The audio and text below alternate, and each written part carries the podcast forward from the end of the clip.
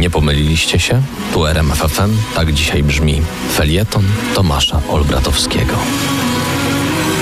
Ja tu czasem przetłumaczę na polski w miarę moich wysokich możliwości jakiś tytuł z angielskiego i tak sobie pomyślałem, że byłoby dobrze zapoznać was od czasu do czasu, o czym jest śpiewane w tych wielkich przebojach. Dzisiaj Gumbay Dance Band i Seven Tears. Siedem łez wpadło do rzeki, siedem łez płynie do morza.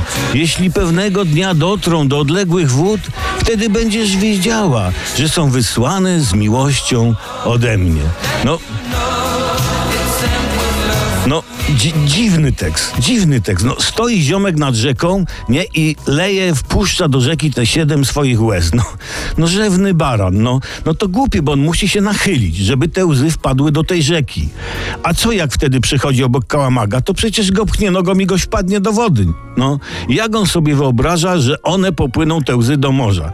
Przecież no od razu rozpuszczą się w rzece. I co on liczy, że one dotrą gdzieś hen daleko do dziewczyny? Ona ich nie zauważy przecież, bo nie ma co zauważyć, bo one są rozpuszczone w, w morzu, w rzece. Gdyby koleś wpuścił do rzeki siedem baloników, no to może pewna szansa by była, że dotrą. Ale, ale najlepszym wyjściem byłoby puszczenie rzeką siedmiu dętek z opon traktora.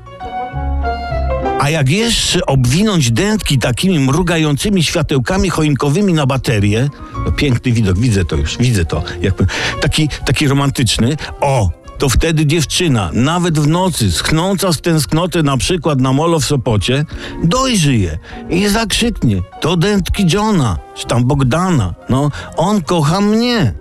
Tak powie. Dziewczyny lubią romantyczny konkret, typu coś tam, typu coś innego. I właśnie autorzy tekstów powinni się głębiej zastanowić, co piszą. I nie tak łzawo.